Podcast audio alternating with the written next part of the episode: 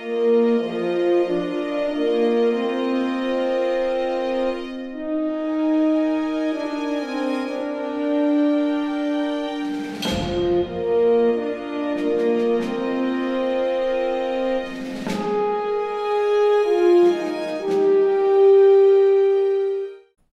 back again. I know you're sick of us twice in one week. I know. I'm sorry. um, welcome, welcome. Uh, this is Gray, or he might be on this side. I, I, you're somewhere, Gray. I think you're over there. Um, yeah. Yeah. I'm Trev, and this is the Trekway, of course. Um, and of course, we're back again because we told you last episode We released an episode early. See, I, I, I don't pay him to do that. He does that for free. It's great. I love it. Um, he has a cup too. He just hasn't brought it out in quite a while. I have it for tea and coffee when I have it the odd time, but then again, I'm mostly uh, out of a can, out of a bottle, uh, out of a glass if it's not coffee or tea or something, you know. Um, out of a bo- out of a bottle if you're in a rush. that looked inappropriate, Gray, but okay, I should clip that. I'm, i may clip that actually. That could be my first okay. uh, YouTube short, actually. Um, so yeah, as a, it's, a, it's a riot. We haven't even started. It's a riot. Yeah. Uh, so as we explained last time, we got that episode early because of San Diego Comic Con, and mm. while I mostly don't mind it was early because it was a really good episode, I kind of wish they just stuck to their normal schedule and yeah. let it be exclusive for the Comic Con guys because they pay a lot of money for that ticket, Gray. So I would let them have that. But and and what what's funny is it, it looks as if well it kind of is actually three episodes happened like in seven days or eight days. Mm. You know, well, it's, it's kind of like, what is it on again? Yeah, well, it's seven days actually. If you if, if you're yeah. talking inclusive. Um, yeah. So yeah, uh, last week, Gray gave it um, nine out of ten. I think. Yeah, uh, that was a crossover episode with Lower Decks, and I gave it nine point five. And it could have easily been ten, but there was a few nitpicks that brought it down. It was almost perfect we got another winner on our hands here, guys, without giving away the scores yet. This was ah oh, wow. Just this this is what Star Trek should be. It was yep. so so good. I could not find a single flaw in this. I tried, couldn't find a, uh, yep. find a single flaw, and I think you agree the same grade, judging by what scores you'll, yep. you'll tell us later. Mm-hmm. Definitely, it was that it was it was more like this the stuff that Star Trek should be. Uh, not that we dislike everything that's been going on with Strange New Worlds, but but this is heads and tails, you know, above what we've been getting. So yeah, yeah, good good stuff. Um, I think it's just I can't remember the two. There's one guy, Akiva Goldsman, that um that that does write some of it, and there's another guy I've forgotten his name. Um, they come from the old regime, but they're not Alex Kurtzman, so it's not going to be as bad as Discovery and stuff was, but it's also not going to be as good as season three of Picard because it doesn't have Terry Matalas on it. So it's kind of somewhere in that middle level ish, judging by some of the scores we've given some of the episodes. So, um, okay, uh, we'll we'll crack in here because I really really enjoyed this. Um, yeah. we thought Gray this was going to be, um, it was going to Gorn. be the ep- hmm? yeah the Gorn episode. It was Gorn when I heard yeah. But that's going to be episode 10, I think, now, judging by the looks of things, isn't it? So Probably. We'll take it. Um, but yeah, so we, we kick off here. The Enterprise is um, escorting a Klingon ambassador, right? And he's not a, your normal ambassador. This ship that he was in was kind of cool. I think that was a Starfleet vessel, wasn't it, that the ambassador was in? Because it just looked like yeah. it had been squashed. It's kind of cool, actually. He's, right, he's working with the uh, we're the, the, the I, well, okay, I can talk. He's working with the Federation, so yeah, Federation ship. Yeah, there is an ambassador class ship. I don't know if that was it. I didn't take a good. Look. No, it's not. It's not. The ambassador class ship is. Oh, that came later. Is it the Enterprise B? No, it's not Enterprise B. It's the one that, that's Enterprise C. That's ambassador class, I'm sure, or it's okay. or it's something that looks like the Galaxy class, similar. Yeah, I'm sure yeah. that's ambassador. Tell me if I'm wrong, people. Though I might be wrong. No, you probably are because we, we forget we're working on different timelines. And if anybody's forgetting at this timeline, the we're the, the Klingons are the bad guys. So yeah, still, this still. before peace was made. Before peace was made, it was more of a they a ceasefire moment. I think they are at the moment. It's a kind of I don't think it officially. No, they're yeah, not at war. Well, the war's ended. but right, the friends. war's ended, but they're still PO'd at each other for anything. Pretty you can much. say that. Um, so yeah, he's not your usual ambassador. Um, the reason being, he'd actually defected from the Klingons a little while back, um, and we obviously find out a bit more about him later on episode. He's helping the Federation out, as Gray said, um, but as he's literally coming on board, Ortega doesn't like him, trust him. She's talking about the ambassador on the bridge to Uhura, and Uhura's trying to say, you know, give him a chance. And Ortega's, well, I was in the war. Of course, she was in the war. She knows what it's like. He's not a great mm. guy, and maybe this is the long con to try and play the good guy and then try and get Federation secrets. And then I think she kind of just loses her shit a little bit. And ah, yeah, yeah, he's this, that. He's the butcher of J'Gal, which is the planet what we, we talk about later in the episode. And just as she says that, the ambassador walks up, walks on onto the bridge, and he, With Pike and everybody, and it's like, oh boy. someone's in trouble. And, and after after all that too, man, when they walked past her or whatever, I mean, Pike, rightfully so, gave gave uh, Ortega like the, the death stare. oh yeah, he's like, you are you are in a mess of trouble. it was it was it was the the daggers. It was the look that could kill Oh, you. yeah, you yeah. know, it was, oh yeah, yeah, yeah. It- she'll get in trouble for sure for that one, but. It's just bad timing. I guess she didn't think he was literally about to come on the bridge at that time. It was literally Una that went Captain on bridge, just something to grab her attention, and it worked. Right. Uh oh.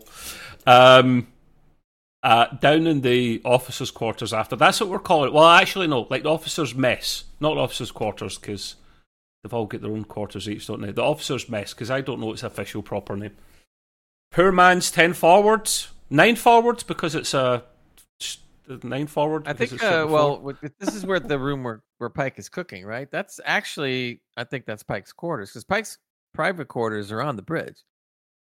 Oh, most they, they- they lead on from the bridge, don't they? Yeah, most yeah most captains' private quarters tend to be close to the bridge, so they can just you know. But they don't have a ready room beside the bridge, and then they'll have their quarters on the same deck or like a, a deck below or something. That's usually Yeah, but the ready ready rooms are used more for talking about strategy, what's going on. This was most supposedly supposed to be more of a social affair, right? He's an ambassador. They're they're trying to make him feel good and all See- this stuff. See, see if you think of Picardo in Enterprise D and E, he has that isn't his quarters beside the bridge. That's his office, for the want of a better phrase, and then he'll have his quarters somewhere else where he sleeps. So imagine it maybe the maybe it's not the same in Enterprise. It is.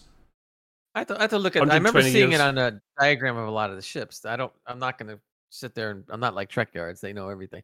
But I do remember. But I do remember seeing that the quarters, captain's quarters, are off, are usually very close to the bridge, just so that he can come right, right, you know, right Yeah. out or whatever. So He's yeah, not going to go traveling all over the ship to find his quarters. It's going to be like put it right there. that makes sense. It probably does make sense. It most likely was um, his captain's mess, I guess we'll call it. Um, actually, no, that was this the best because this is where they're making. This is where Spock's making the uh, the uh, drink for yeah, yeah Yeah. the Raktajino, uh, the, which is Klingon coffee from Deep Space Nine, of course we know. Well, I- also uh, Pike could cook some stuff too because you see the dish that he cooked. Uh, because he borrowed that spice from M'Benga later. on Yeah. the show or whatever. yeah, the spice that can kill you if you have too much of it in one go, but.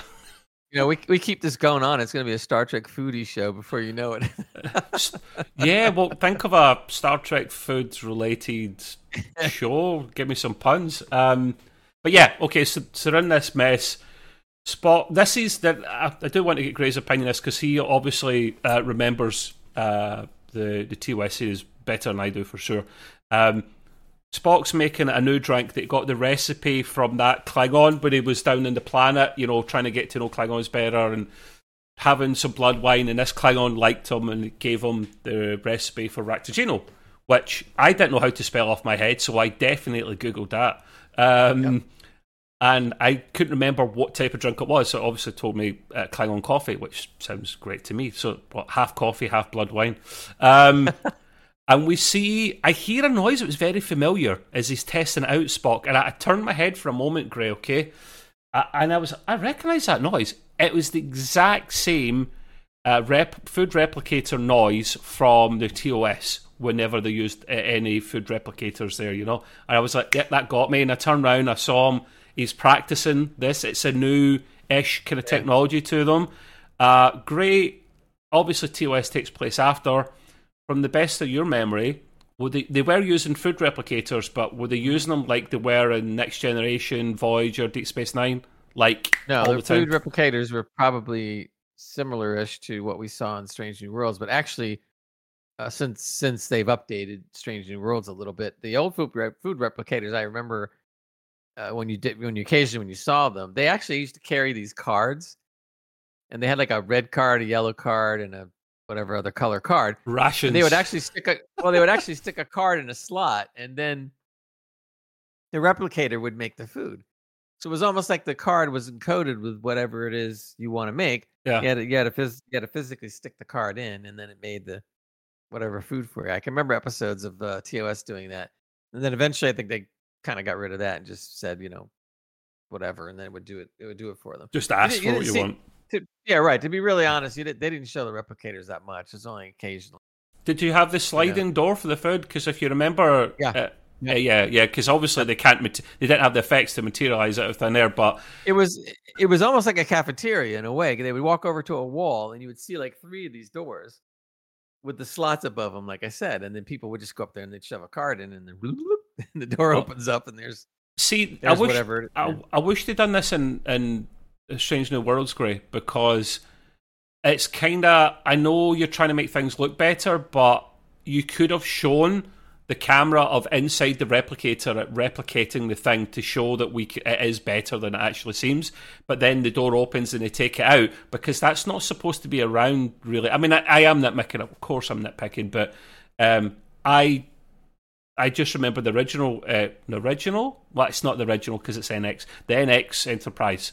Um, That that I loved that they were not using replicators for food for the most part. They were only capable of so much certain items. They were they couldn't do complex items.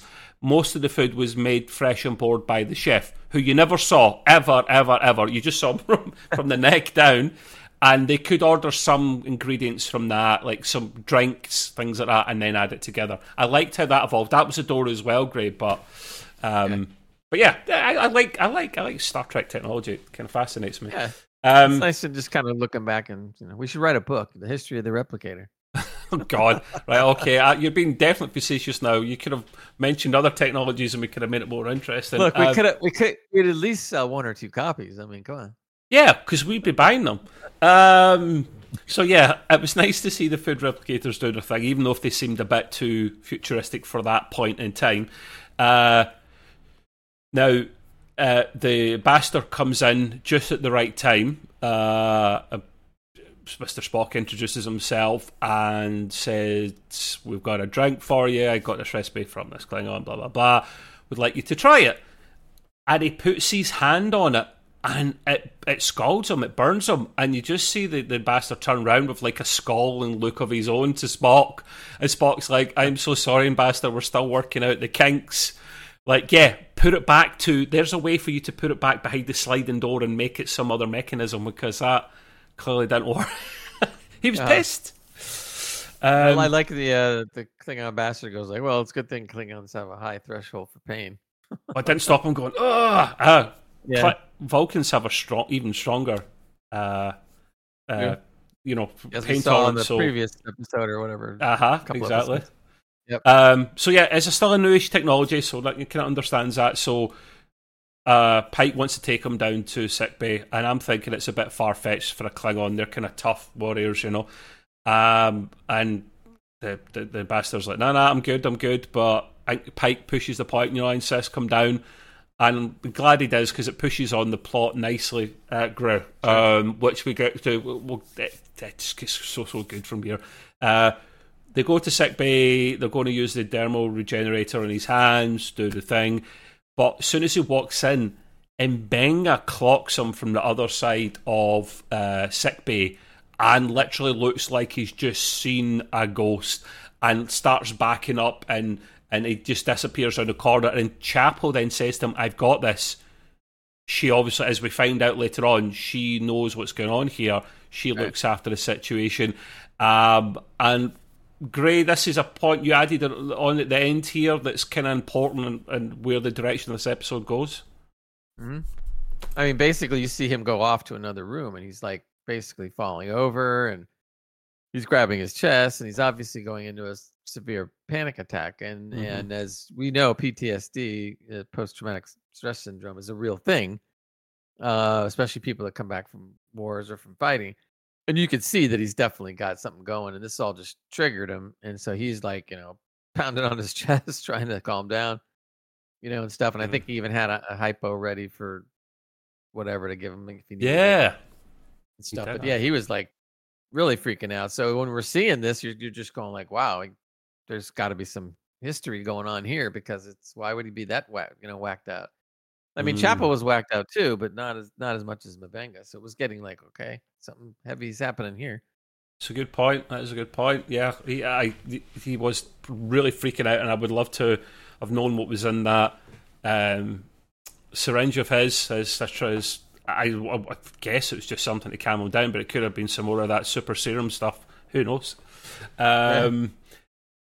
Now, we're going to investigate this Klingon War finally. Gray and I have been asking for this for a while. We will, let's see yeah. these things that Ortega's went through, that M'Benga's went through, and I'd actually forgotten M'Benga went through it until this episode. Uh, Chapel as well. And we finally get to bloody see it. And it makes sense that those three um, have seen it because the rest of the Enterprise must have been during the Klingon War. They're on their five-year mission, right? Right. They're not called back to the front.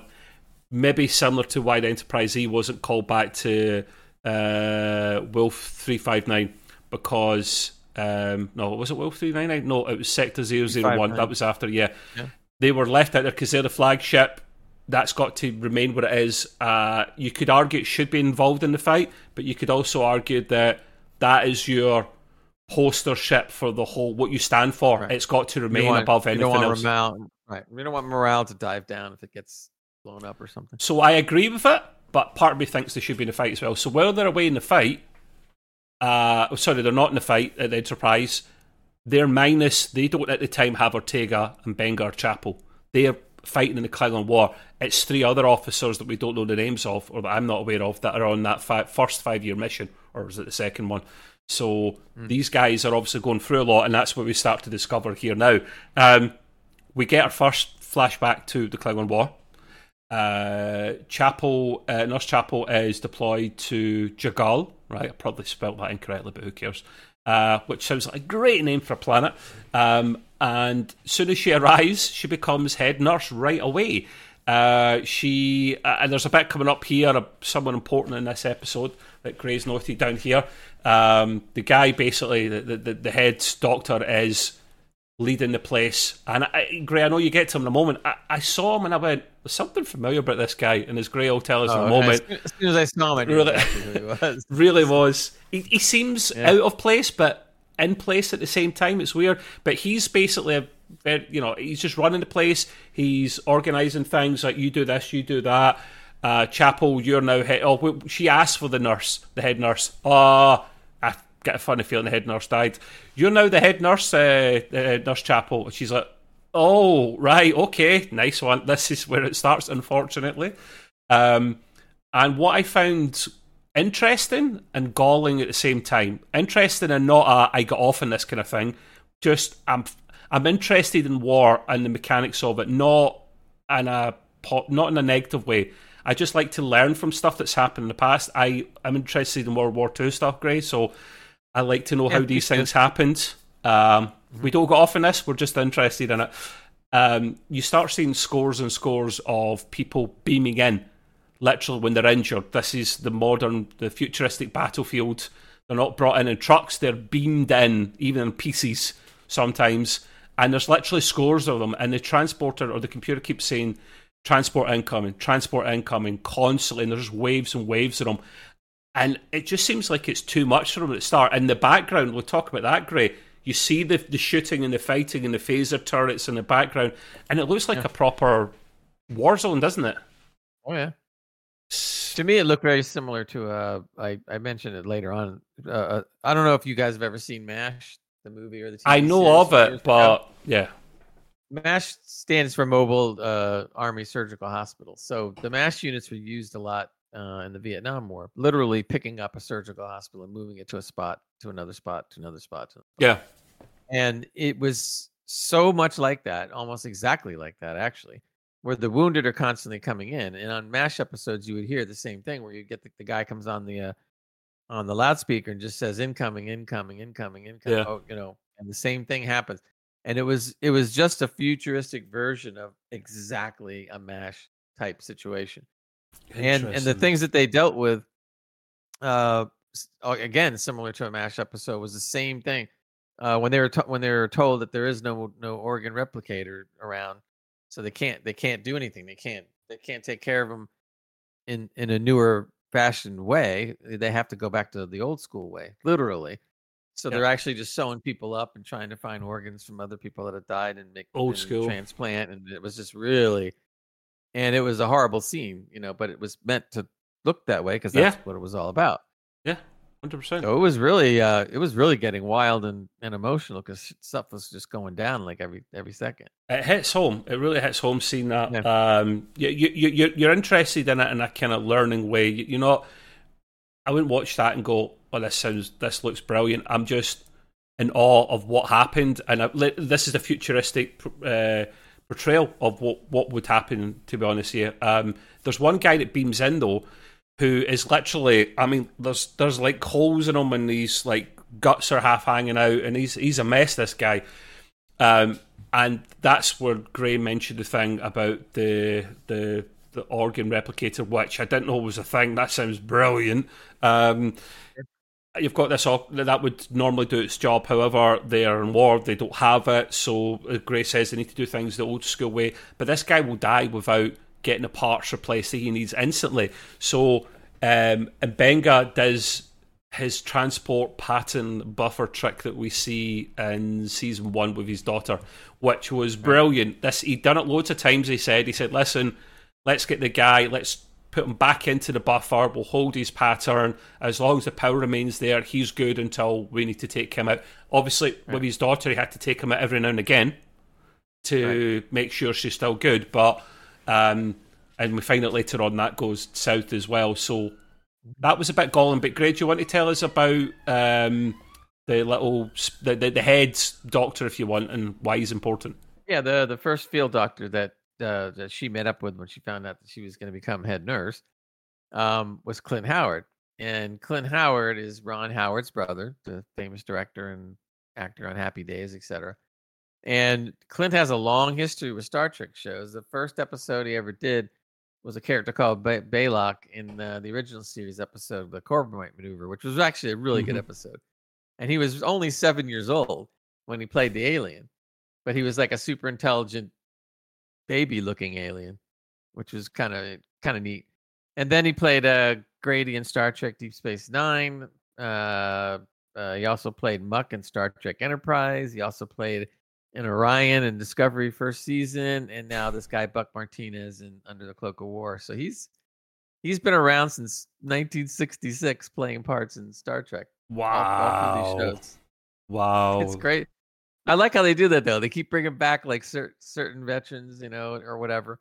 Um, little, little side story too. Every, I believe, just about every movie or ev- or every single movie that Ron Howard's ever done has always had his brother in it. He always has a part for his brother, no matter how big or small it is. Ah, the brother, the brothers appeared in almost every single Ron Howard movie he's ever done. ah, there you go. So, what the heck, man? Spread it to your family, right? Oh yeah, yeah, yeah. That's that's pretty cool. I didn't know that. So like, I said yeah. to Ray, I recognise him somehow, but I couldn't quite put my finger on it. That's why. And this is his first human part.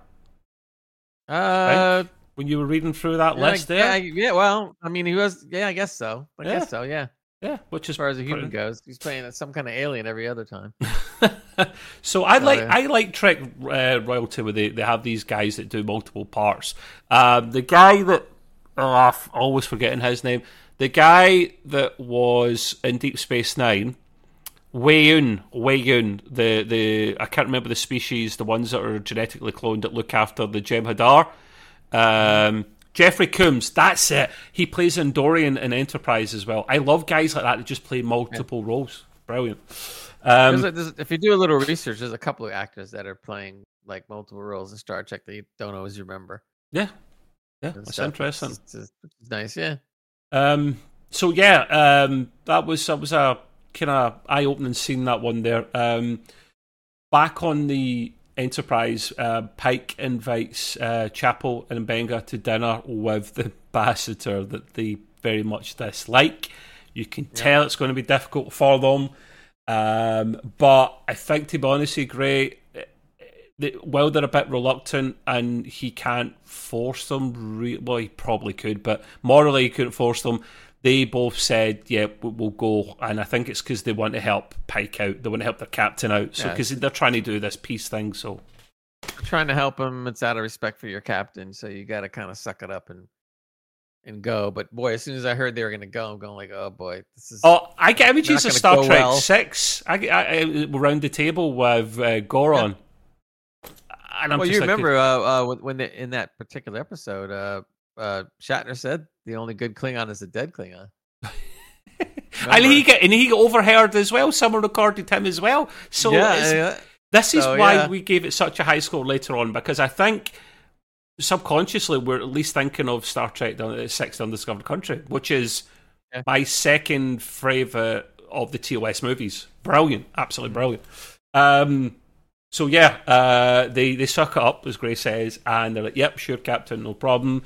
We get more flashbacks uh, with Chapel and M'Benga trying to save someone's life, and this was touching on what Gray said before. Um, they don't have the t- proper tools they need for the job, so uh, the guy's heart literally stops, goes into cardiac arrest, um, and the nur- Chapel's like, "I- "What do we do?" Um, but we need to get it started again. Massage his heart, and she's like, "Oh, okay, right." She was quite expecting that, but she's, I guess, trained to do that technically. So, and she goes. Yeah, well, she was that she was awfully scared about that because they, they, you, you know, they didn't have the proper equipment. So she's going, she's sitting there going like, I, I got to do this manually, and it's like, yeah, you can do it. And it was a very tense scene because they kept on looking at each other, going like, I got you, I got your back, I got you, and okay, okay, and then she did it, you know, and stuff. And that's also in real life. That's been that was also done in. oh yeah, in they still do that. Units as well as yeah. They don't really need can to do it as much now because they've got the Right. the paddles. But um, yeah, he's Gray's right. Um, sometimes you need to go back to the basics, and sh- he, the guy revives, and he does survive, uh, and they, they they pass him on pass him on to the next team to sew him up and whatnot. Um, so yeah, moving on. Um, as I said before, understandably. Benga, Chapel, and Ortega are, are three here, uh, are war guys that have been through a hell of a lot, are struggling with the dinner as we get uh, more flashbacks to J'Gal. Um, we see an Andorian captain. I think he's an Andorian captain, or at least he was the leader of the, the unit. Gray, do you recall his position? The Andorian. I thought, if I remember correctly, he was Black Ops. They said, and that's why they had those the uh, the Black Ops kind of dark uniforms and stuff. Yeah, yeah. Everything was gray and black. So he was part of the Dark Ops operation. Uh, this Andorian. Yeah. And he keeps on coming to M'Benga. And I, now we're learning a little more about some of the backstory on on uh, uh, M'Benga. So he's coming back to him, talking like, "We need you," and and Yeah. you know, and then we start learning about why he needs him, and it was really interesting. it's it well, kind of makes sense actually. Like this, this Andorian captain is trying to get M'Benga into the fight um, because he has heard the rumors. Well, they're not rumors, but I guess at the time the word that Yeah. Benga has the most hand-to-hand kills confirmed. Confirmed. A doctor hand to hand nuts. Yeah. I mean, it makes sense. Doctors, in theory, could be brilliant killers. They know exactly where to hit you.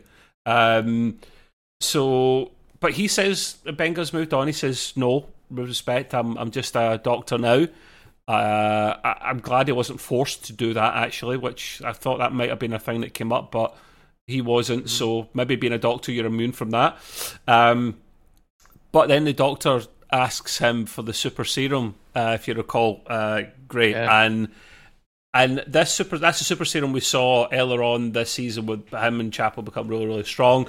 Um, I was calling it um, uh, green Red Bull, but then Gray was just calling it Mountain Dew, which makes probably more sense to be honest. So really, really strong, concentrated stuff. Well, at least this time, though, he basically he was saying what it was because he explained in the course of the conversation. Yeah, he said it, it boosted your adrenaline. It had uh, pain inhibitors and whatever other cocktail stuff is is in you know is in this thing. Yeah. And he obviously told the guy, he said, "This is not really good for your body," you know. It's not. Uh, the guy's going like, "Yeah, but I need an edge, and I'm fighting right now." He goes like, "Just give it to my everybody, all my soldiers," and he's like, "Nah, nah can't do that." Quite right. Yeah, it's one thing to endanger your own life and your own health, but it's another to do it to other people. So no, he's he's not one to do it, understandably, and it was something to do with some Starfleet Order Twelve or something like that, where they were developing this serum. Obviously, it wasn't just M'Benga on his own. It sounds like it was something wider within Starfleet, but it was dropped because he tried to use that under Starfleet Order Twelve. Give me some of that stuff. Oh, we've stopped making that now. I don't know what you're talking about. Sorry, it's it's not. You can't have that anymore. But Look, it's, it's stuff like that actually did happen. There there were drugs that they used to give oh, yeah. soldiers and stuff that you don't that you never even knew about. Yeah. You know, and stuff, and they had to put the kibosh on that. Captain and American type stuff as well, like Lord, you know, lower the scale, but try to make you stronger, Gray, don't they? Like whatever they even, need. I don't know how true it is because I don't know everything, but even in the Defense uh, Department now, when pilots are flying these these sophisticated jets, they can't afford to go to sleep, so they're giving supposedly some kind of safe barbiturates or whatever that basically keep them awake yeah. for days at a time. Yeah. Um, now they've studied this; they know how long that a, a body can put up with that before you're going to have to rest. Yeah. So they they you know they obviously you know move pilots in and out, different pilots and stuff. But that stuff happens because it has to happen in in war. Mm-hmm. Yeah, yeah unfortunately, right. Yeah. Um. Okay, uh, back at the, the dinner because we're getting flashbacks between the dinner and J'Gal War, uh, or the war at J'Gal. Um, uh, Ortega is kind of had enough a little bit, which I knew there'd be who's going to snap first. That I, I, thought it would probably be Ortega. She doesn't snap per se, but she's she's had enough. As she she remembers the Klingon battle cries from back in the day, and her Klingon sounded great. By the way, she kept saying it several times, and I'm not going to try and do it because I will butcher it. But basically, yeah. the the human the English translation is remain Klingon, and that was the battle cry when they were going into war to slaughter whoever was there. Uh, they would right. say that over and over, and that's in Ortega's mind now. She just she knows that's possibly why, as an as not as an actor as the character, she knows it inside and out. Grace, she's heard it so many times, man. It's like a, a nightmare slogan now, you know, or term. Yeah. Um, but yeah, she leaves. She kind of does it in an orderly kind of way. I think you would normally ask for permission to, almost like your your parents' table Captain, may I have permission to leave? She didn't do that. She just walked out. Yeah, uh, she just yeah. She was she didn't know what to do, so she just walked out instead of getting nuts. I would have maybe asked Pike for permission, but fair enough. At least she didn't kick off. Um, Chapel goes after her. Nice excuse for her to get out of Dodge and also to make sure her friend was okay. Um, Chapel goes after her, and Benga stays, which was respectful, but he was struggling, wasn't he, Gray? Oh yeah, though he was he was gripping the handle of his the chair he was sitting in. It looked like he was going to tear it off. And Pike sees him doing this with his hand, and so smart smart smart on his part, he just turned to him and said, "Oh, maybe you should go check on uh, Chapel. She might need your help." It's like, "Yep, okay, I'm out of here." yeah, and, and and that's what any good captain would do. You you you recognize this kind of thing uh, and you, the well-being of your crew and he's obviously seen it he was struggling i thought he was literally going to rip the arm off that chair oh, yeah. he's trying to suck it up that's how you go nuts though you don't vent and find a way to do it sooner yeah. and you just flip flip the lid um, yep. so yeah he leaves the three, the three that were had the problem said no have all now left because during this dinner they're all laughing and chuckling quite a bit and if I'm one of those three, Gray, I would be struggling like to see everyone chuckling and smiling and getting on so well. Um, but they didn't well, go through what it, those through three went through. Yeah, I don't think they're actually. I think they were just putting on an act because they yeah, wanted to possibly. make sure that the captain was, you know, represented well enough. But yeah, they. I think, and I also think that was part of what the reason why the outburst happened because they were acting as if everything is wonderful. It was getting on them their nerves even more. Yeah. So in actuality, it was worse, and finally they just kind of, you know, snapped or whatever. Yeah. yep. I thought Um, Ortega. Was, I thought Ortega was going to take a glass or something and break it and try to stab him. She was like, she handled it really not- well, mate. yeah. She Yeah, handled it yeah. the best, I think, considering. Um, Yep. But everyone goes through these things and have different memories, I guess. Um, Yep. As M'Benga's leaving, though, um, just as he's about to pass uh, the Bastard, then Bastard like, grabs him by the hand, kind of thing, like one one last thing moment, you know. Um, and I just to see the look in M'Benga's face, and I was just Oh, like, God, oh it was like- no.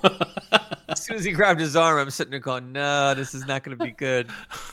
he's gonna which is great. Which was great because the writing and the acting was so good in this episode. I mean, you were actually getting your own. You, you're getting your own emotionality Yeah. watching this because you're going like, he grabs his arm and he's going like, "No, that's is going to go bad."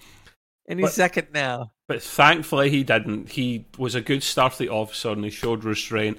Um, the the ambassador that was saying basically he'd heard that. Uh, I can't remember the, the technique, the form of fighting that they have, but Yeah, uh, it- yeah. I think we both miss it. I don't think it's really relevant. Uh, Obviously, Ambassador had heard that uh, M'Benga does uh, does his own kind of form of martial art training, um, and it's he he said, "Look, I, I would like to have a session if that's all right. Can we spar?" And we'll do full full contact, you know, because that's not something they Yeah. always do. And he said he'll check his uh, schedule and get back to him. I thought he would just automatically say, "Great, yeah, it's on like Donkey Kong," but he didn't. Yeah, I thought I, I didn't think he was going to do it the way he was answering, you know. But then I kind of figured for the story, it's got to happen somewhere. Oh yeah, oh yeah, Um, most definitely. Um, but yeah, so that that fight does definitely come later on. Believe you me. Um, I liked the next part, Greg, because we had uh, we're back back on J'Gal, uh, back in the past, and the guy that had his heart massaged, who you thought was was maybe not going to make it through, he'd recovered. He's got that futurist futuristic Starfleet pad on him. You know the the the, the, the I don't know what it's called probably, probably dermal regeneration. gauze or something like stuff. fancy, something Yeah. fancy. Yeah, he's he's recovered. He's been stitched all up and whatnot, and maybe stitched up because they don't have the tools to like fuse everything together now. Um, Yeah. And the guy is the guy was kind of struggling at this point. He'd actually made his way out of the tent and was sitting watching the war. That was a bit awe-inspiring. Like he he walks out, and I was thinking, please, I really hope a sniper doesn't take him out or something. I was waiting for it.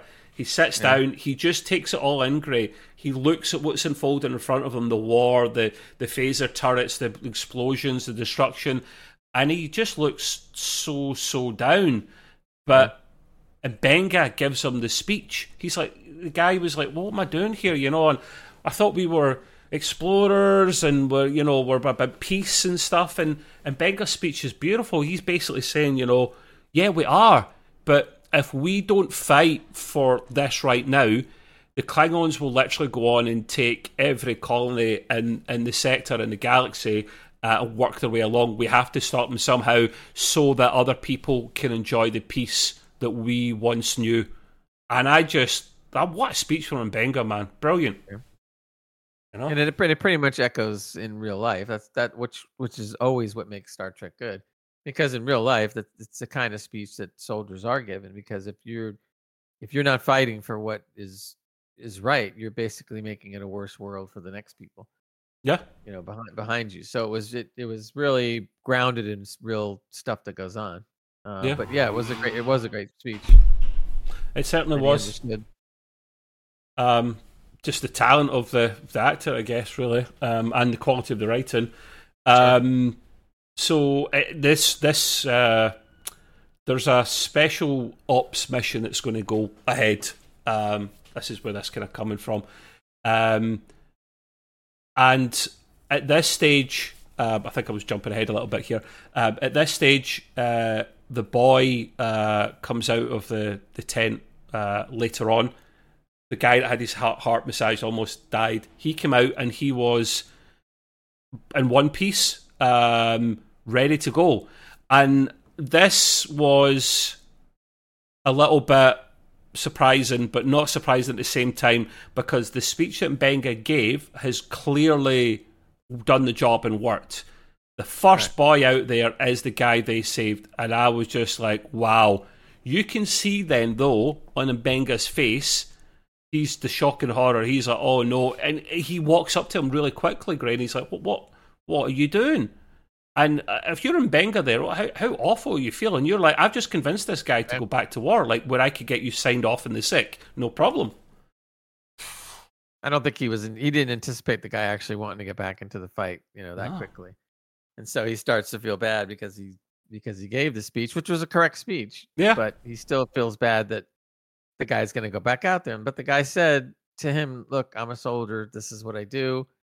Just like you said, this is we have our jobs, yeah, we do. you know." And there's really nothing he could say, and he just said, told him to keep his head down and fight hard, Yep, and that's all I could tell him. So as Gray says, he does the right thing. We can't, we can't give him a hard time for not doing the right thing, but Right. the right thing ends up in him actually now wanting to fight on. And even though he could get him signed off in the sick, he doesn't. Um, Right. He he. The, the guy that almost died, he, he heard what M'Benga had to say, and he's like, "No, no, I will, I will fight on. You, you, you, you, you know, I'm a soldier after all. At the end of the day, and Benga just feels awful. He goes off and does his thing.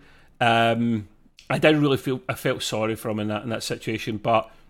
I think he also knows he also feels bad, Gray, because uh, he knows this special ops mission after talking to the Andorian uh, captain leader, whatever his exact position was. He was he was the high Hegian anyway. There, he Mhm. knows it's going to be a meat grinder this mission because they can find a way to actually win the war at J'Gal. And they don't go into details of what this is because it's kind of relevant, but they know a lot of people will be mowed down in them trying to achieve their goal.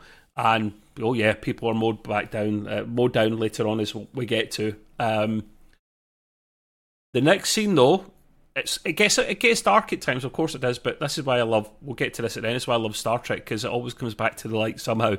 Um, Mm. Unlike Discovery, which was too dark too often.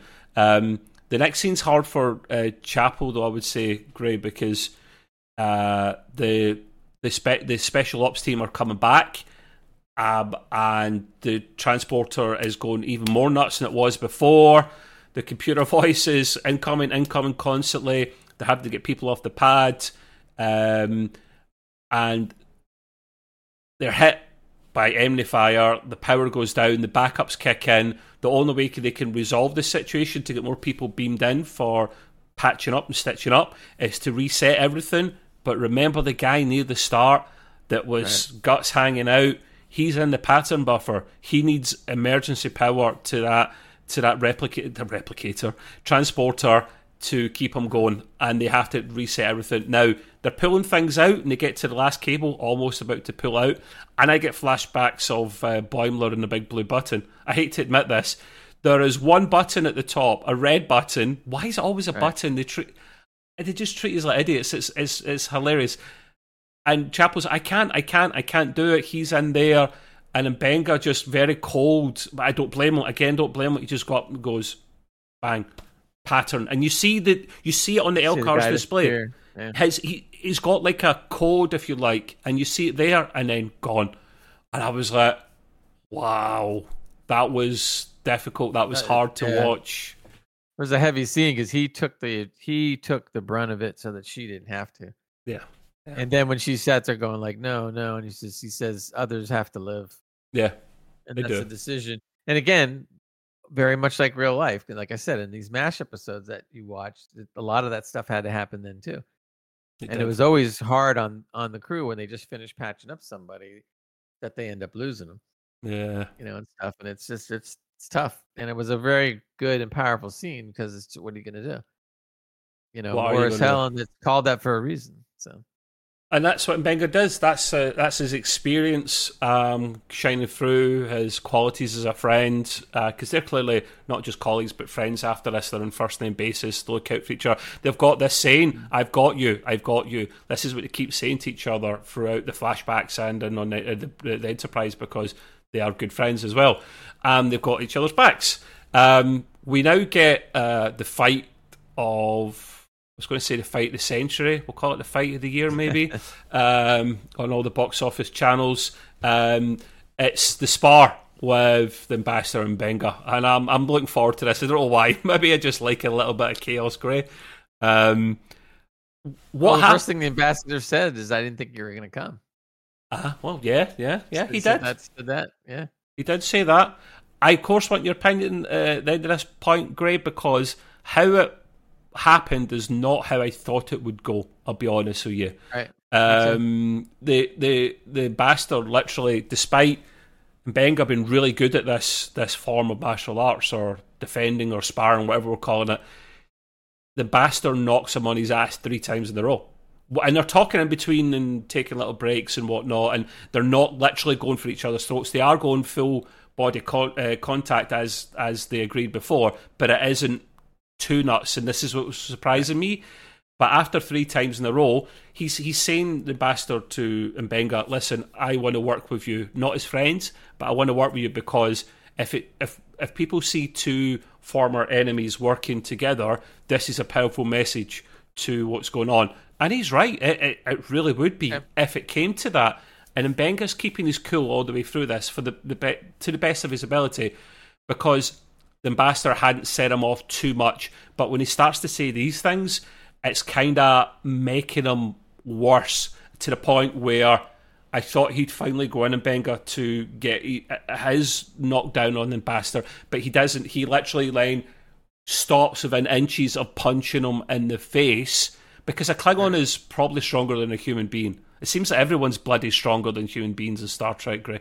But, uh, you know, no serum or nothing. He was literally about to hit him and he stops and he goes, No, I'm not going to do that.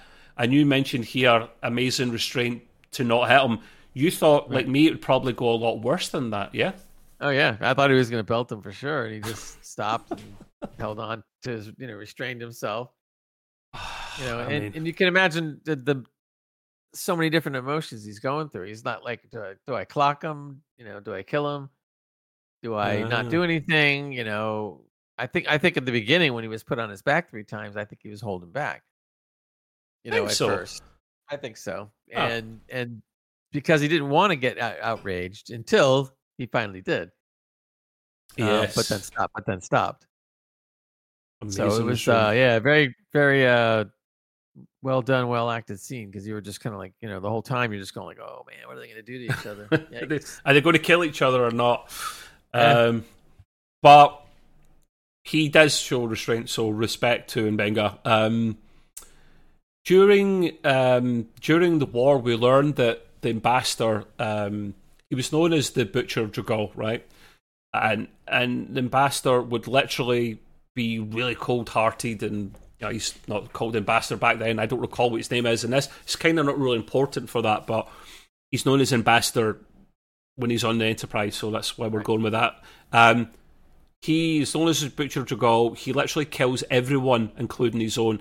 And literally, as long as they're not, if they're Klingon soldiers, they're okay. But I think even later on, he gets to a point or certain missions where he's literally just killing everyone. Like would you, you sometimes get this in war back in the day as well. They would literally you could hit your own troops, but it's a risk we need to take. Let's send in the bombs and literally we'll kill everyone and at least yes we've killed some of our own, but we've also killed the enemy as well. So that is brutal and it sounds like a Klingon thing to do back then anyway.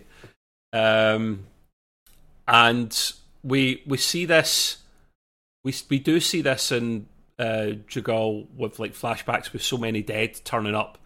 Uh, right. There's so many bodies. Um, you see part of the fight, but the fight is going on is so close and dark and weird angles. It's hard to see. You can't really tell what's going on. Yeah, and of uh, course, there's a reason for that, as we see later on. Well, yeah, ah, yes, we do. That's brilliant when we get to that part. Um, when some of the bodies are coming in for uh, M'Benga and Chapel to patch up, uh, one of the guys we, we, we see in the morgue, I guess, the temporary morgue, is the first guy is the the, the, the young lad that uh, Benga right. patched up, and uh, yeah, and I, I knew that was coming. Great, I'll be honest with you, man. I knew that was coming. I knew sure. he'd be the first one back dead, and I think you did as well. To be honest with you. Um, also, the Andorian uh, captain, or oh, whatever yeah. he was, he yeah. was done too. he was. He was done. And most of his troop, I guess, that went in. Yep.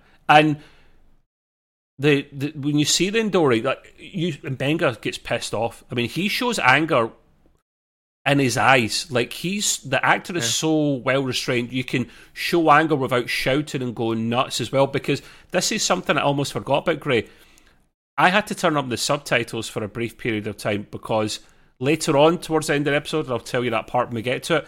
And Benga's talking to Pike at the end, and he could be the actor could be so softly spoken sometimes, like yep. almost whispering. Yeah. I struggled, man, and I'm really good at understanding accents, but I, I struggled. I know what scene you're talking about. I, I, I definitely jacked up the audio. Yeah, here a little.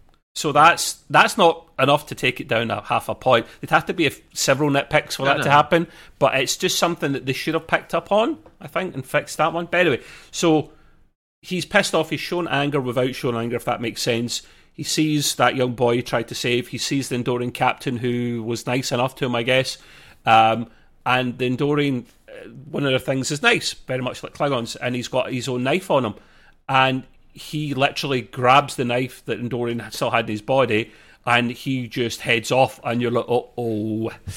Oh, and Benga, the hardcore yeah, killer, is back. Oh, yeah. yeah, and I, yeah. So I knew it was coming at this stage here. It kind of gets to that point um, I found this interesting, or I don't know if I agree with it. Maybe I do. Back in Enterprise Gray, um, Una comes in to see Pike and asks to change course to a closer starbase, and she right. explains it kind of well that uh, the bastard has to get off the ship like now because right. morale is going downhill, um, and it's it's not going to work out. Now, Pike tries to argue the point, but once she explains it, she's like, you know, like, I get that we're trying to do peace, it's fine, but you can't force people to feel a certain way. You can't make them right. be different people. Uh, they are trying their best. He reluctantly agrees um, and says, yeah, change course. It'll get us into Starbase next day. Did you? I think that was the right thing to do, Gray, but why then bring him on board in the first place if they knew surely to God it wouldn't work? Well, first of all, it wasn't their mistake of bringing him on. It was orders, wasn't it? it? It was orders from he said from way up high. Yeah, that's true. So they had no choice but to to obey the orders. Now, later on, I think the reason why he changed, you know, Pike decided what he decided is because ultimately the captain is responsible for the health of his crew. Yeah, and that kind of that kind of supersedes a lot of stuff that maybe he was ordered to do. Yeah. So when Una made a good case about you know being a bunch of other people on the ship were in the war too, and they're saying this is this could get. She knew this was going to get out of hand at some point, and yep. so Pike listened, finally agreed, and for the for the betterment of the crew, he decided to go ahead and do it, which I yeah. thought was really neat because it, I you don't see that often in a lot of shows like you that. Don't. just kind of like yeah, they'll just cause more trouble. But it made total sense, and the writing was really good, and he did the right decision, so it was it was good. It was good. Yep, I think he'd done the right thing reluctant. He was reluctant at the start, but you know, um, I'm sure he'd pull out some order um, sure. if Starfleet ever countered him on that one. He'd be like, "Well, order such and such means that the health of my crew comes first, and all ah, right, okay." Right. So, um, yeah, it was the right thing to do. Um, back in J'Gal, uh, Benga is geared, properly geared up. He is not looking like a doctor anymore.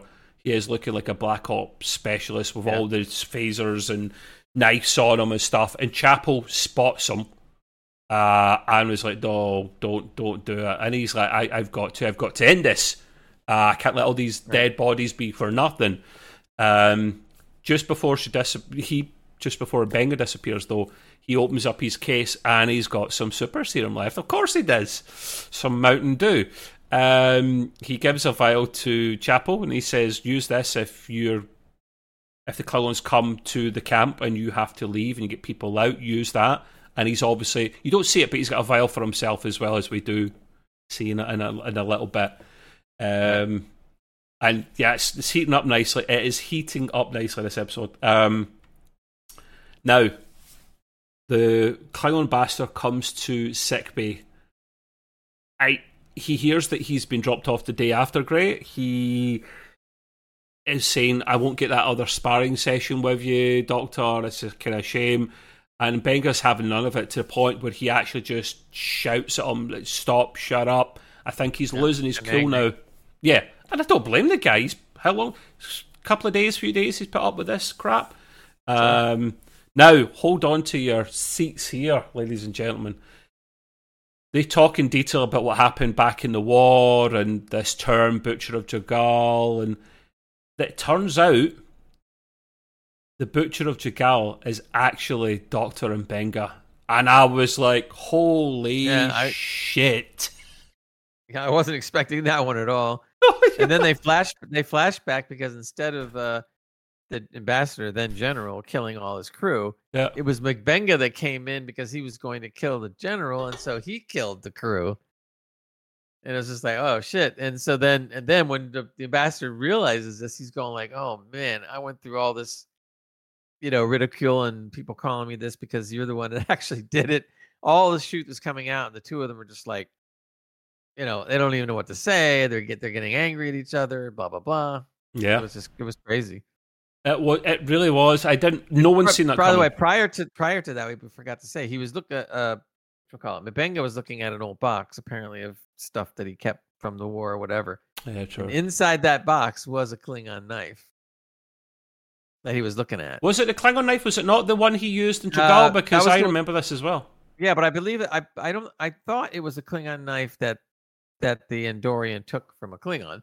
Yeah, that's it. That's what that's what it is. Yeah and he kept it all these years. So you see, you see him staring in the box, and then just uh, so happens the ambassador comes in, and you see M'Benga putting his back to the box, so that he doesn't he, see what's in there. What's in there? Well, yeah.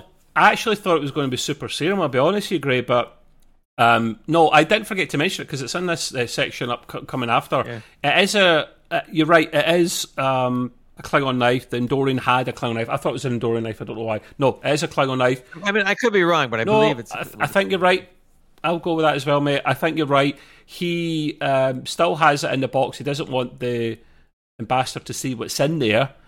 Um, all you see now is basically the bastard is just egging him on and maybe not purposely, but he's just he's he's pissing him off, and he gets to the stage where he just goes up and puts a because he's still trying to make pieces. Like, listen, let's move on. Let's you know not be frightened. Let's try and sort this out for the matter of peace. And then it ends with uh, the bastard putting a hand on M'Benga's shoulder, and then you don't see what happens next. You just see it kind of from the other side of the glass in, in sick bay, and you just hear a scuffle and bangs and crashes and ah, and then Chapel sees this from the other side. She comes round, and her view is the bastard on the deck with a knife through his heart, that same knife, and you're just like, now the, here, uh, we can yeah. discuss here now, Gray. It could have went anyway. It could have been obviously Benga saying, you know, it's not, you know, I didn't start the fight. He's ended it, self defense. But then you mentioned at some point here that it could have very been Ambassador that started it because of what he learned from M'Benga. Right. I think that I think uh, it was very well written, and I really liked the way they filmed it, and I really liked the the way that we the only one that really had the bird's eye view was Chapel. And when we see what happens beyond the, the smoked glass or whatever, it was a perfect call because we'll never really know who actually done it because either one could have had the motive uh, to do it. Now, if we're going to believe M'Benga and that the ambassador did it, you could say, okay, that makes sense because the ambassador is really pissed that he finds out that who killed all his crew and everything, and he just got angry. And he was angry. Uh, but it could have went either way, and I really like that because now we're going to be left with this, and we'll never know really whether the truth is out. That's the not. right way to go about it. I think it's the best storytelling yep. way. You know, um, yep. we should we should mention you do see the flashbacks briefly from like weird angles in the dark of M'Benga before when he was killing um, all those Klingon soldiers, and he did say, "I was looking for you, Ambassador." You know, I don't know yep. if he, he looked for him or when his soldiers held him back. I think he tried to get to him somehow. He couldn't, but he killed all the rest of his uh, his immediate troops anyway. So, um, and late uh, the scene right after that is of Chapel uh, backing up M'Benga or calling their friend, saying, "Well, yeah, I saw the whole thing and." Bastard started the fight and Benga just defended himself. She didn't see no fight, she just saw him dead. So they've lied, both of them. I definitely, I think they've lied. I think he started it. And while I don't blame him, Gray, Star Trek's not about that cold blooded killing from a decor- from a Starfleet, a chief medical officer of the flagship. Yeah, and but you can also argue the point that he didn't start it, and that he still upheld the Starfleet morale, and he did say that Yeah, he did not start it. So in this case, in this case, you would have to give him the benefit of doubt and believe that he didn't. yeah. But you always have that little thing at the back of your head going like, man, Did he? Did he not? see it? And You know, I mean, the the writers done their job well because we'll probably never know. This is why we're having this debate over it. It could go either Right. way. It's kind of fascinating, but certainly at least Chapel's lied, so that's a that is a bit extreme. But again, I don't blame her. She's defending her friend and her colleagues, so uh, I get that. Uh, we'll never know. Um, the last kind of scene is uh, we touched on this before. Uh, Piker and M'Benga are talking in sickbay. Uh, and Pike's like, listen, you're I've known you for God knows how long. We're friends. You know, you can tell me anything, Joseph. And he's like, yeah, I know, I know. You know, known each other a long time. Um, and they're kind of just discussing what's happened, but Pike, uh, sorry, M'Benga emphasizes once again that he did not start the fight. But then this is the bit where he whispers, and I could hear him. I literally had to turn on subtitles, and he whispers, and he went, "But I'm glad he's dead." I was like, "Whoa, shit, okay." And Pike's obviously like, "Wow, okay, right, well, he, I mean, I, I think he had to be truthful, which he was. yeah." Uh, and and I think Pike maybe even if it was you know hard to hear, I think he understood. Didn't didn't mean it was right what he said, but it, but he definitely understood. Yeah. you know, especially what he went through. So Yeah, yeah. Uh, he does. He does. Um, he does mention that you know while they know each other pretty well, Pike didn't go through the war, and M'Benga did. Uh, you, if you unless you were there, you won't understand, and that's true for all three of those uh, guys that were there. You'll never fully uh, understand. I, I remember too. Now that I think about it, he also emphasized to Pike. He says, "You you weren't there," and he says, "You didn't see that that the general killed children too. Yeah. indiscriminate." So when he threw that in there, that was then you knew he was like, "Yeah, that's not good." Yeah, yeah, yeah, yeah. That's a very good point, Gray. Um, I think M'Benga's uh, sorry, Pike's just taking it on board. He doesn't really say much. He just hears what he had to say and then kind of walks out, you know, and that's fine. I think it's.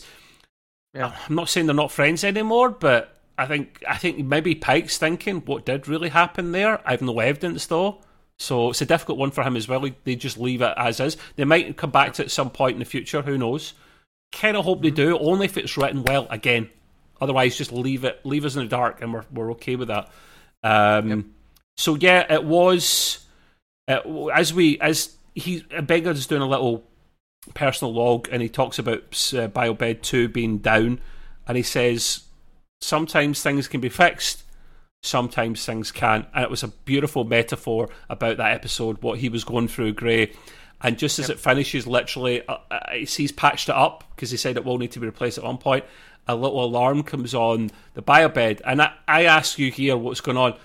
And most likely, Gray, you're right. It's probably just forete- uh, foretelling that it needs to replace in the near future.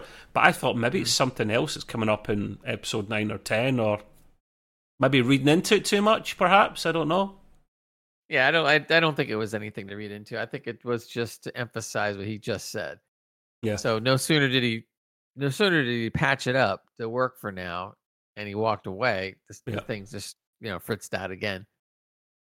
Yeah. And so it just emphasizes what he said. You can you know you can work on things, but if you, you truly fix it or replace it, you can't. You know, it's always going to be like that. and sometimes you can't fix it. So, um, but yeah, uh, I will. Actually, I'm going to steal the limelight slightly, Greg, here and go Masco first. You don't mind, mate. I gave this ten out of ten. I was trying to find a fault in it, not because I'm that kind of person. I just I don't give out ten. I don't. None of us give out ten out of tens willy nilly. We've only Right. This will be our third time doing it, um, and it doesn't happen often at all. So they deserve full credit for it. Excellent episode uh, for me. Perfect balance of great storytelling. First of all, uh, acting. The CGI when it was used was great. It looked like a war zone, unlike the episode before, where the background didn't look amazing. Um, And someone touched on that, Grace. Someone said they maybe done it on purpose so that the animators, when they were doing the animation version, animated version of it, it would be easier for them. or look more comparable. And I went, oh, possibly, yeah. yeah. Uh, someone left a comment in our last video on that one, so that's why you should always leave comments below, guys, because I do like reading your comments. Um, so yeah, I really, really loved it. Couldn't find a negative anywhere. And for me, Gray, this. In fact, I'll let you give your score first because may may very well you might have the same points as I. So that means you gave it a ten. yeah, I give it ten out of ten. I'm sure I said that. I know. Um, I did the same thing because, and for many of the same reasons. Um, I thought it was an excellent episode. Uh, I really think that it's the best of any of the episodes uh, up to this point, meaning season one and two. Yeah, yeah. Um, maybe there'll be, there'll be another ten somewhere. I mean, that'd be great. It certainly won't be um, next but, week. but right now, this is for the for the series run. This was the best episode of anything they've done. Yeah. Um, and I, I also think it was so good that they need to look back at this kind of episode and just realize that when you when your writing is is on top notch, look look what can happen yeah. and how good it is and they need to they need to make more episodes like that take that kind of care uh and then every episode could be you know at least an eight or above if they do that kind or take that kind of care yeah um and i think it was for me it was it, it got very emotional at times which shows which if you can pull a certain amount of emotions out of somebody that's watching a show whatever it might be that means that the writing directing acting have are right on and they've done their job uh, yeah. better than even maybe they think.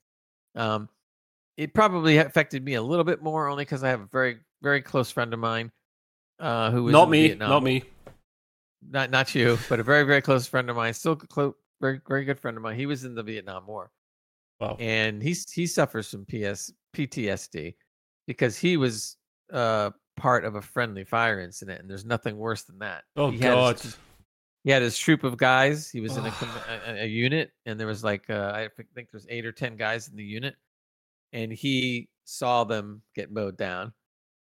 Um, and and he was one of the survivors. Only a couple of them did. So you had your friends and your unit that you were close to, and and you get friendly fire from your own people, and that was it. Yeah, no, nothing can be worse than that when in war no. and stuff like that. So I so I know you know I, I know just from some experience that he's told told me and how horrific that can be. So when you yeah. see something like that, you know, in an episode like that, which is bringing it out all out, it's just like whoa.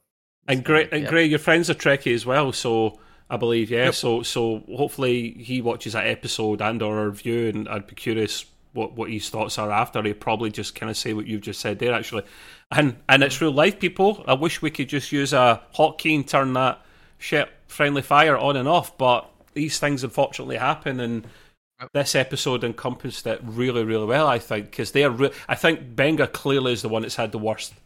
Uh, oh yeah, the worst yeah, experience. No so, um, and and for me, Gray, the reason I love this is because it got a bit darker. Like oh, Discover- yeah. Discovery Dark, but not as bad. This is one of the downsides of Discovery. It got it got really, really dark too often. Uh, and Star Trek's about the light, you know, but it brought it down dark enough to then show you the light at several occasions where it brought it back up, and that is perfect Star Trek storytelling. It just, and I know you feel the same as well. Hence why we often have scores that are similar because we like and dislike very similar things in Star Trek. So, yeah, They've done a really, really good job. Well done, guys. I know next week's episode is going to be an absolute shit show. I can't see how I'm going to like a musical ever. I don't like them in the best of days, but I respect them because they're very popular forms of entertainment for people. They just don't work with Star Trek episodes. How this episode is going to be more than a six will baffle me. If it gets a six, it'll be doing well. Uh, I will try. We're already predicting we ha- and we haven't seen it yet. I, I, know, I know. I say don't do this, but I just don't see how it works. Okay, next week it'll be interesting for us to cover this. Yeah, if, in the case anybody forgets, it's called Subspace Rhapsody. So supposedly it's going to be a musical, and uh, I don't know. I'm, I'm like Trev. I'm just sitting there going like, why? And then I and then I start hearing more about it. There's going to be ten songs. They're going to sing ten songs. Some of them are originals. Like, no yeah, I know. And I'm sitting there going like, you know, okay, sing a song here, sing a song there. That's bad enough. But ten to, songs, I'm sitting there going, ugh. Great. I have to give a shout to the, the guy's video that I sent on to you, the guy from Sidetrack channel, right? He made a very good point. Uh-huh. He's like, it's not Star Trek is is not about musicals, right? How can anything and and because science, this is the thing. Star Trek is based on science fiction. It is science fiction. It's not fantasy like Star Wars. Hence why I've always loved Star Right. Trek so much more. It's got to be based in something that's, uh, in theory, possible. There's nothing that we know of or could theoretically be possible to make you start bloody singing without stopping yourself and control. You know, it just makes no sense, man. Just it's not an episode of bloody Buffy the Vampire Slayer. You know, it's. Oh, Right. sorry, and, and, sorry. And I think he brought he, the guy also brought up a good point, saying that those that's an episode that you watch once and you'll never see it again. yeah, Um, yeah. but there are ep- other episodes that do quirky things that you would go back and see again, like the crossover Lower Decks. Um, Yeah. we had the same feeling that that could have been like not good, ended up being really great, and it would be an episode you'd go back and watch again. So obviously they can pull things off that are different. Yeah. but this may be stretching it a little too I- far. I- and we only get 10 hours as well, which is less than half of what we used to get. So it's quality time that we don't want wasted. We get that there's filler episodes, but they add to the Star Trek of the season, the goodness. This won't. I think that and we mentioned this before, and I think that's one of the problems because since there's there's not 20 episodes or 20 episodes plus like there was in the older days, yeah. you know, you you ha- if you're going to make a bad episode, you've already made one tenth of your season bad. Yeah. And you there's know, been or more, than one. or more. Right, exactly. So so you just so you're under the gun to have to make the best episodes that you can because you're only showing like 10 of them. We're, we're, we're, poss- So- we're possibly get to the stage where maybe a third of the season has not been great by the end of it, possibly. God, I hope not. I mean, Yeah, I uh, know, I we'll, know. we'll see what happens. But there's only the what the two episodes left, right? So- Yeah, yeah, but at least we have Lower Decks in Decks, September, so we're not September waiting too long. I think. Yeah. So that wraps us up, and that brings me on to the to the to the end part where I say we will have time to do some specials in between. So, I, as much as I love your comments more than the thumbs up or the thumbs down, please put them below. Tell us what you like about this episode. Do you like? Do you agree with our points? Was it ten out of ten for you? I, I want to actually hear your score before Gray's hand gets sore. Um, but yeah, the usual call to arms, of course. We are mostly focused on the YouTube, but wherever you get your podcasts as well, we- we're there. Certainly for now, at least. Um, and on Twitter at the Trekway as well. Um, and of course, Gray, uh, we do an entertainment podcast with Gray called Gray's Green Room, and he's available on all the same YouTube and podcasts and platforms. And tonight we're doing a gaming podcast. We just we're podcast staffed. Um, we're doing that with our friend Nick. Uh, we love our gaming. That's how we all know each other first and foremost. Um, and that's all the same avenues and channels. Uh, if you search for Extreme PC UK, uh, we'll be on Twitch live tonight, but maybe only a few people get that before that goes out. But yeah, until next week, thank you very much for everything. And until then, do your thing, Mr. Live long and prosper, everybody. See you guys. Bye. Bye, bye, bye.